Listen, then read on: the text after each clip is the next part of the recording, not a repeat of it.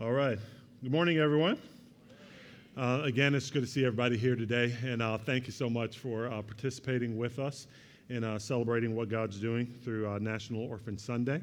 And um, again, please, as a reminder, if you've just walked in, there is an ability for you to get more information about how to be involved immediately following the service. Uh, Zach will have a table in the back, okay? So um, I'm going to jump right into it today as we've been going through our series called Seasons. And today I'm going to try to link it um, as best I can to um, a concept that we saw represented up here. And I think our uh, people represented it so well when they were saying that regardless of the different seasons that they found themselves in, um, they were able to meet with God and then also serve our community in a way that is fruitful and God honoring, right?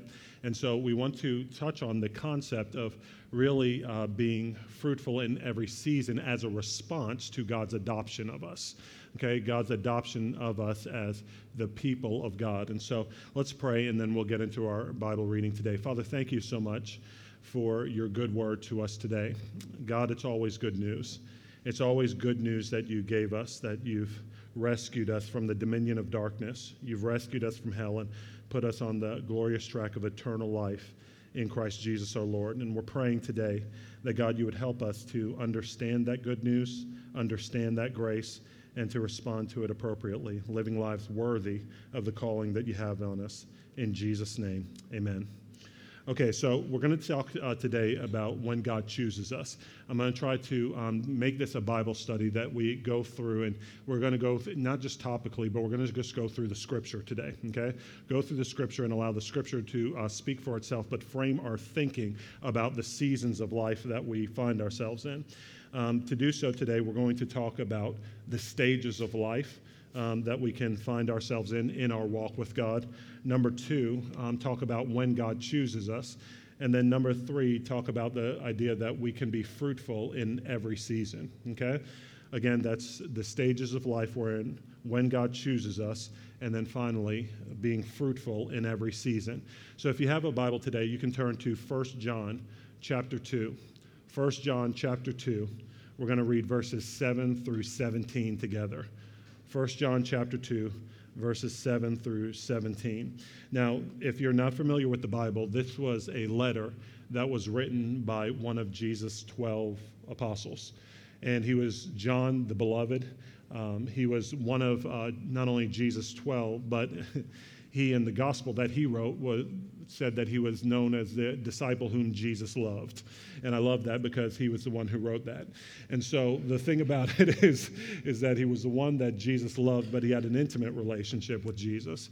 You see that even on the day that Jesus was betrayed, he was um, at the Passover meal with Jesus, and he was leaning against Jesus' chest and they had a relationship where they were not only a, he was not only a follower of jesus but he was intimately involved in even the miracles that jesus did right? A lot of times you saw him performing mir- jesus performing miracles throughout the gospel and there were times that there were doubters around and jesus would send the doubters out of the room and he would say hey give me peter james and john right? Peter james and john you come with me on the inside. I'm going to perform this miracle and then we'll go out and let everybody see this miracle that I just performed. So John sort of had a inside track to some of the things that Jesus was doing. So if we're learning about intimacy with God and what it means to walk with God in such a manner, we want to hear from somebody like that, right? We want to hear from somebody like that who was used of the Holy Spirit to give us instruction about the different seasons of life that we find ourselves in. And so John's writing to the church and he says, Beloved, I'm writing to you no new commandment but an old commandment that you had from the beginning. The old commandment is the word that you have heard. At the same time, it is a new commandment that I'm writing to you, which is true in him and in you, because the darkness is passing away and the true light is already shining. Whoever says he is in the light and hates his brother is still in darkness, right? So, one of the defining defining fruit of actually a life changed by God or somebody who's walking with God is that they love their brother, that they can actually get along with other people. Now, you've had plenty of people before, I'm sure, that you've seen who have uh, had an ornery disposition, but have called themselves Christian. Anybody seen that before? Okay, but the Bible says very specifically that if somebody's been changed by God, they have love in their hearts towards their brothers. It's part of the darkness passing. And he says this that whoever says he is in the light and hates his brother is still in darkness. Whoever loves his brother abides in the light, and in him there is no cause for stumbling. But whoever hates his brother is in the darkness and walks in the darkness and does not know where he is going because the darkness has blinded his eyes. So he's saying eventually, I, I want to draw this line in the sand and show you that if you're walking with God, this needs to be the fruit of your life. But then he talks about stages of life as we're maturing in God and as we're walking in God. And this is where we'll begin the idea of stages of life. John writes to the church and he says, All of you are going to be in different stages, but I'm writing to you, little children, because your sins are forgiven for his name's sake. Then he says, I'm writing to you, fathers. He jumps ahead to fathers. He says, I'm jumping ahead to fathers because you know him who is from the beginning. I write to you, young men, backs it up a little bit, because you are strong, and the word of God abides in you, and you have overcome the evil one. Then he says, Do not love the world or the things in the world. If anyone loves the world, the love of the Father is not in him. For all that is in the world, the desires of the flesh and the desires of the eyes and pride of life, is not from the Father, but from the world. And the world is passing away along with its desires, but whoever does the will of God abides forever. So all of a sudden, you see that whenever John's talking about uh, life and God, we all know that we all start off in different stages in life, right? Just as we grow naturally, we also grow spiritually but the expectation is that we grow. Whenever somebody comes to God, even if they've grown up in the church, they start off with a word that Jesus uses very adamantly when he says that unless a man or a woman is born again, they can't see or enter the kingdom of God. Literally saying that it's not enough that you grow up in an atmosphere like this. It's not enough that you grow up in the church or even being exposed to the Word of God until there is a transforming work of the Holy Spirit in your life by the Word of God. He says, There is darkness in your soul. There is a blindness in your eyes. You can't see God properly or respond to Him properly because naturally you were born a slave to sin. Does everybody realize that? Even if you grew up in the church, you were bound over to disobedience. You are bound over to sin. And when God gets a hold of you initially, He makes you a new creation by the Word and the Spirit of God through your repentance from your sin, your trust in Jesus' death, burial, and resurrection. And He literally, through the gospel, makes you a new creation in Christ. That's the good news of the gospel. But when you start over, whether as a child or you are a grown man, for instance, me, I was 18 years old whenever I came to faith whenever I came to Jesus. I had a whole life that I lived outside of Him, right? Some of you in here have been older than that. You've been, lived a whole life separate from God, separate from sin, and then you repent and believe the good news, and then in your adult years, you all of a sudden become brand new and all of a sudden you're like a child again, right? Feeling that you're almost like Bambi. Remember Bambi, right? Like stumbling on the um, road and like having those shaky legs. You're having to figure out what it means to walk with God again. That's God addressing the church as children whenever they start over again. But whenever you walk for a period of time, there's a maturation process, right? Where you start to not only grow in the knowledge of God, but then you begin to put the Word of God into practice. That's whenever um, John is talking to the church as young men. And then finally, whenever we see fathers, him addressing people as fathers, and that applies to mothers in the faith as well, we see that there's been a history, a history with God, not only walking with him individually yourself, but any father or mother, they're identified by what? They're identified by the fact that they have children, that they actually have people that they've taken responsibility for, and the knowledge or the grace that they've been given, and God they're passing on to others. And we see that this is the progression of faith. There are stages of life in every Christian's development in God. And part of developing in God is first understanding where you are in that process, where you are in that development. Because regardless of where you find yourself today, God has a message for you.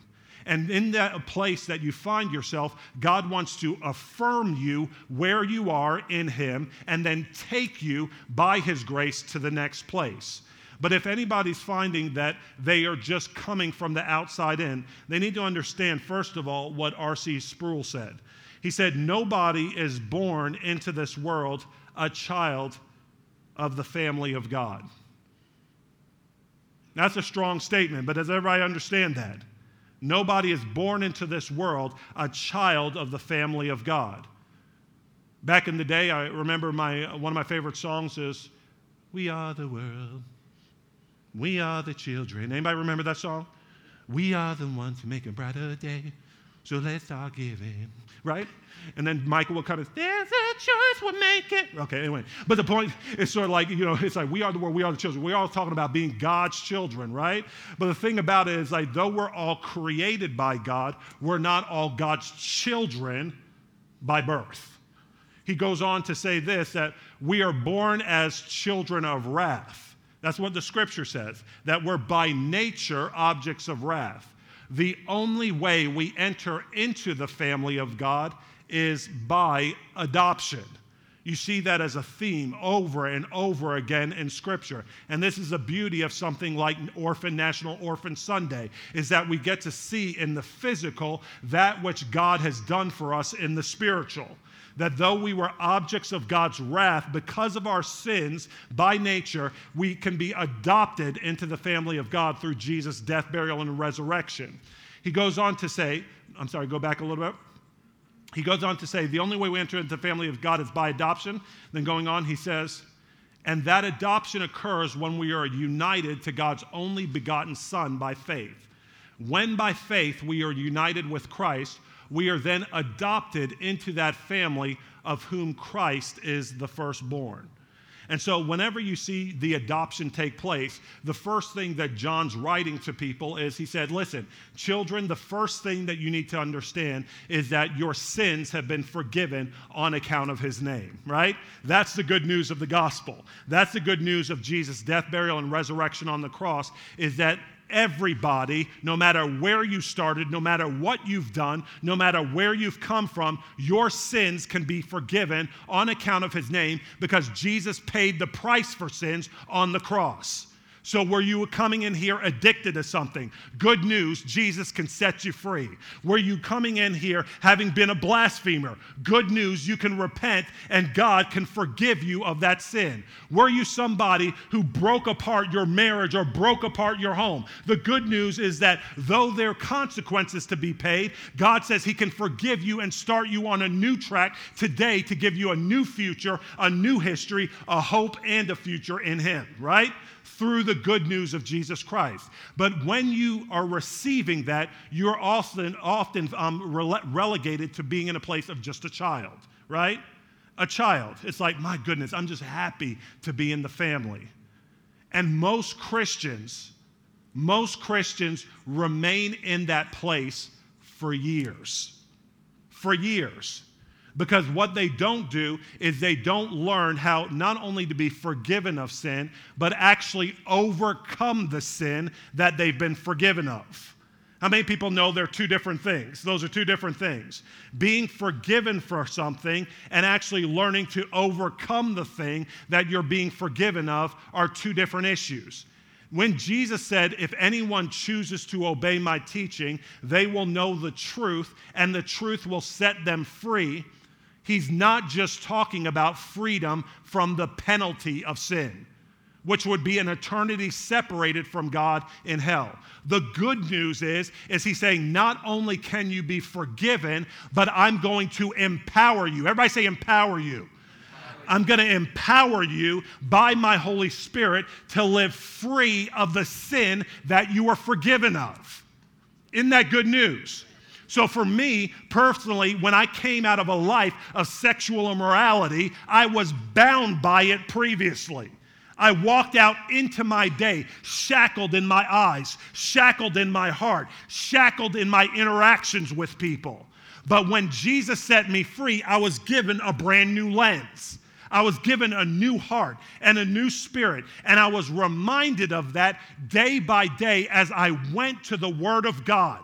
So, regardless of how I felt, I was actually able to walk out by faith the power that He had invested in me because He said, Listen, Roland, I'm not just telling you you're for- forgiven of your sins, but I'm giving you my word which is going to live in you, and it's going to be like Popeye spinach, baby. It's sort of like you come against Brutus and you're like, it's like, yeah, I'm able to overcome overcome the very sin that I was once bound by. I don't have to go in the same cycles over and over and over again, saying, God, here's my, here I am again. And just as surely as I say, God is good, God is great, let us thank Him for this food, right? And then forgive me for what I just did again. How many people know that's what a lot of Christians just reduce their relationship to God to? Just God, forgive me again. When they go to confession with the priest, right? I always say this. They say, Lord, forgive me for what I did yesterday. Forgive me for what I did today. And Lord, forgive me for what I'm about to do tonight. Right? Because they have no intention of changing that which they've been forgiven of because they don't understand the power of the gospel. It's not just about forgiveness. He says, when you mature, young men or young women, I'm writing to you because the Word of God lives in you. And through that maturation, you're able to overcome the evil one. You're able to overcome the evil one, meaning that when temptation is thrown your way, you can win. Isn't that good news, Christian? Yes, that is good news that I am not bound by the temptation that's thrown at me every day because I can keep my eyes fixed on Jesus, the author and perfecter of my faith. And through that faith, I'm able to live differently. And until I get to a place where I've embraced that, I'm still a child. Doesn't matter how many gray hairs I have. I don't have much much hair left to lose. But listen, it's like it's like I can grow chronologically but still be an infant spiritually. And God's like, I want you to mature in me, knowing that the Word of God lives in you. And through that Word of God, you overcome the evil one. And then finally, he says to fathers, I'm writing to you, fathers. Why? Because you've known him who's from the beginning. What does that mean? That means that they've had a walk, right? They've had a walk where it's like, I've been at this for a while. And not only have I been at this for a while, but now I'm passing on some information to those who are coming after me, right?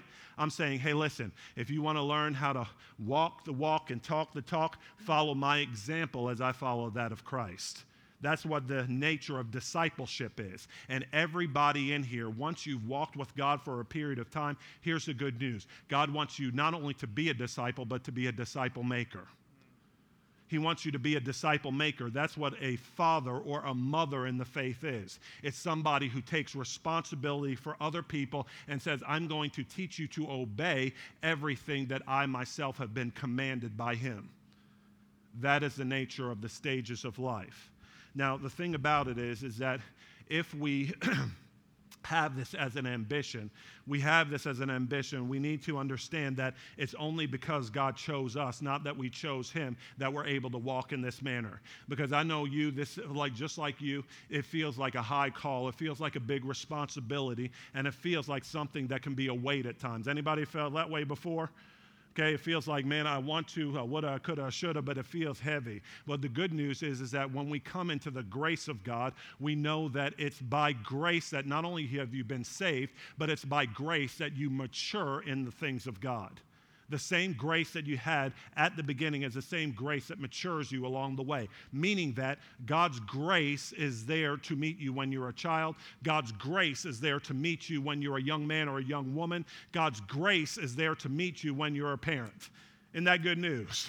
He says that, like, listen, I am, I've been walking with God for about 23 years now, but I know that I need the same grace today and so much more, so much more than when I first started. So much more than when I first started because I've lived long enough to see how imperfect I am. You see, when you're young, you, you, you think you're you know, large and in charge. Anybody? You know what I'm talking about? You, you just think you have it all together. The longer you live and the more opportunity that you have to do what's right, the more mistakes you make. Anybody realize that? That's why whenever Jesus had a woman who was brought to him, an adulterous woman, and the religious leaders of the day said, Listen, Jesus, this woman's been caught in adultery. John chapter 8, this woman's been caught in adultery, and our law says that we need to stone her for what she's done. And you know what Jesus replied with? Jesus said, Hey, listen, here's my answer to that. Let he or she who's without sin cast the first stone. And then Jesus got down and started to draw in the sand. See, Jesus was the original cool breeze, right? Everybody was all up in arms, but Jesus was just drawing in the sand. And then it said that everybody, everybody started to go away, dropping their stones one by one. First the older, going down to the younger. And Jesus got up and said, Hey, listen, does nobody condemn you? She said, No one, Lord. And he says, All right, then neither do I condemn you either. Now go and leave your life of sin. Go and leave your life of sin. Why did the older ones go first? They realized how much they needed the grace of God they understood that regardless of how old I get, I need the grace that's got to come to this woman at the beginning. I need it in my older age too. And the only thing that's going to give me encouragement eh, to progress through the stages of life, to get to a place of fruitfulness, is knowing that the same grace I started with is the same grace that's going to keep me. Because when you get loaded down after a period of time of trying to do what's right with your mistakes, that can keep you from progressing in Him.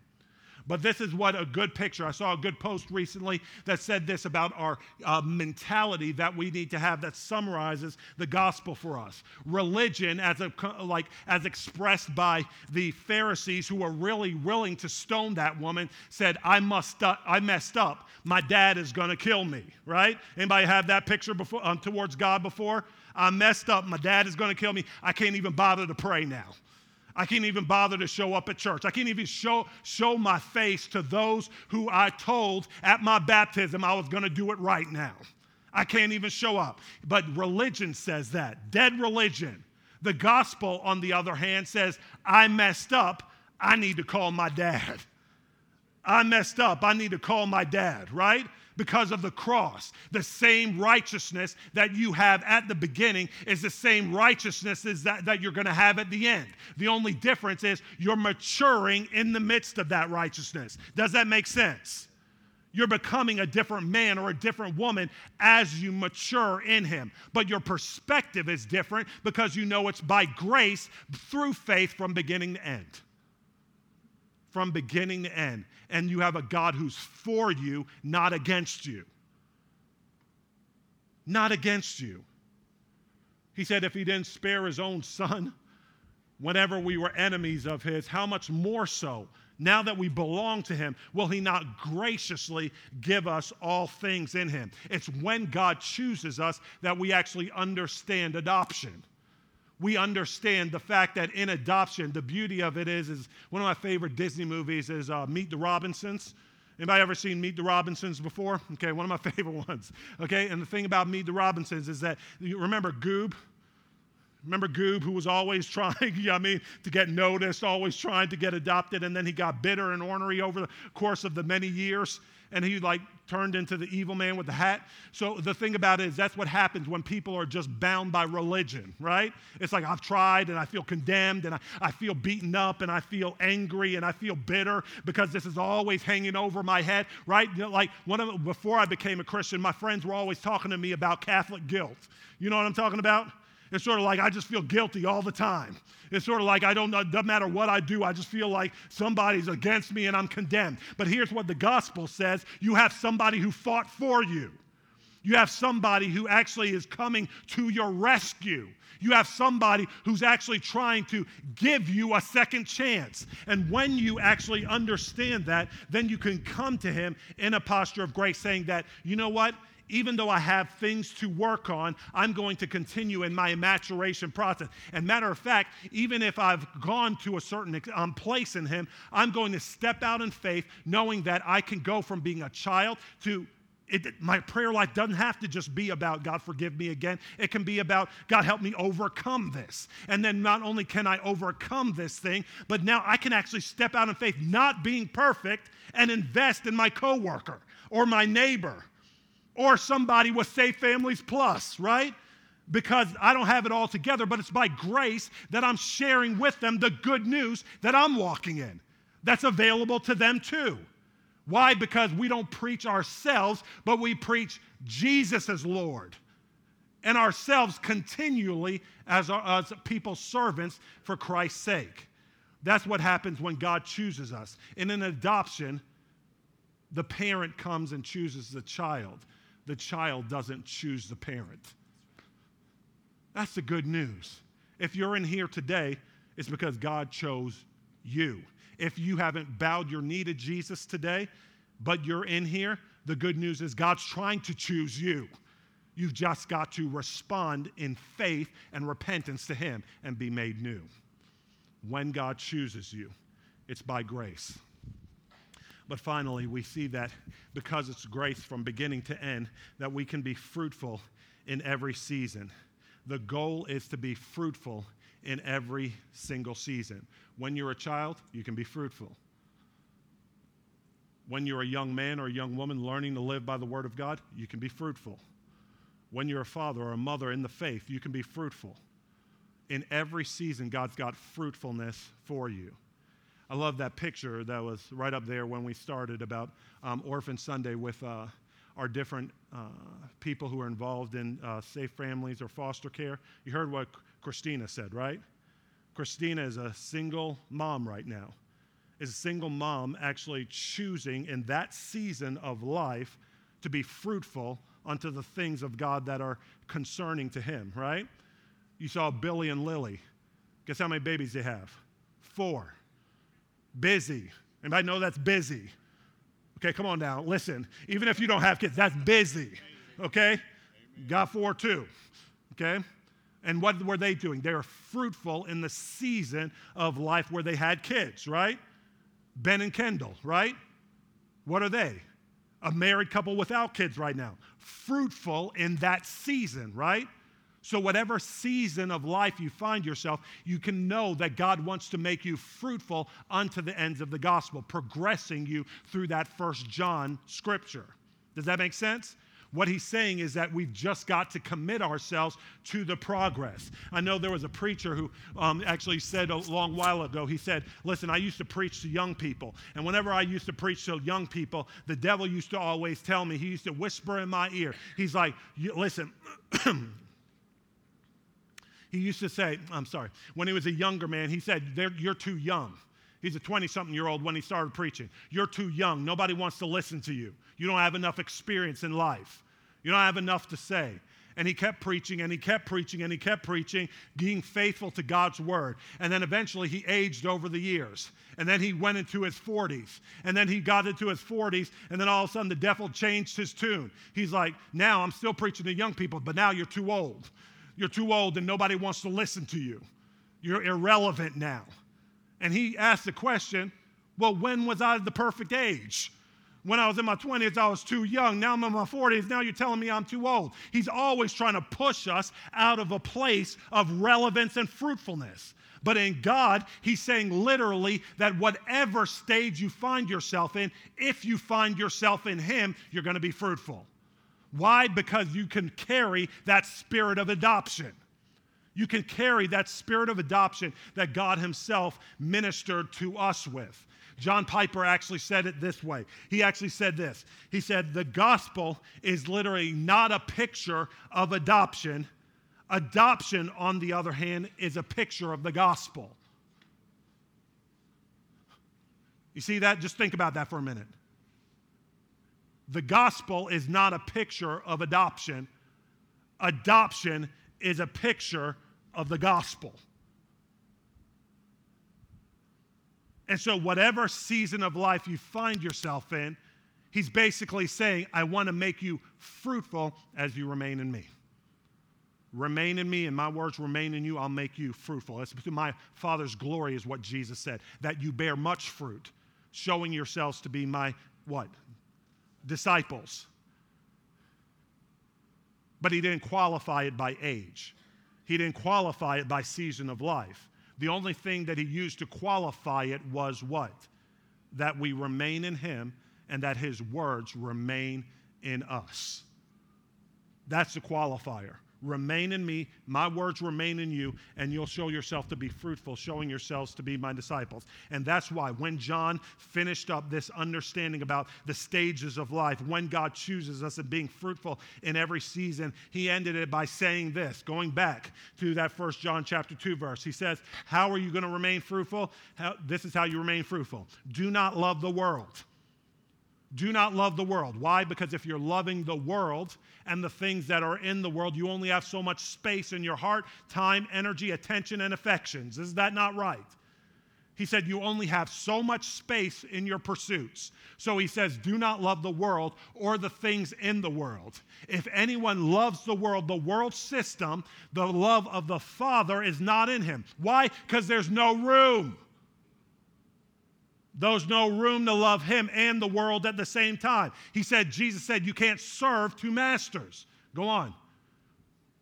He says, For all that is in the world, the desires of the flesh and the desires of the eyes, just give me, give me, give me more, more, more. Pursue, pursue my material world. I'm a material. Okay, so he says, and the pride of life, just growing into power and being able to boast to people about what I've achieved and what I've done and how many letters are behind my name. He said, The boastful pride of life is not from the Father, but is from the world. What we're not talking about is God ordained achievement. You understand that?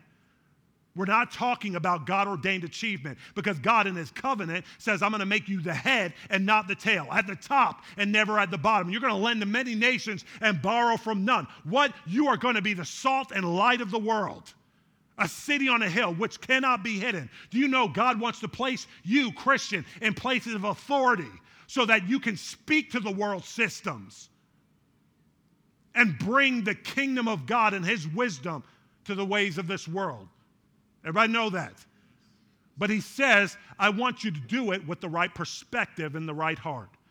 Moving from a place of being a child to a young man or a woman to actually, actually being about your father's business, being a, father or mother in the faith where you're passing it on to others and teaching those who come behind you this upside down kingdom that will lead to eternal life.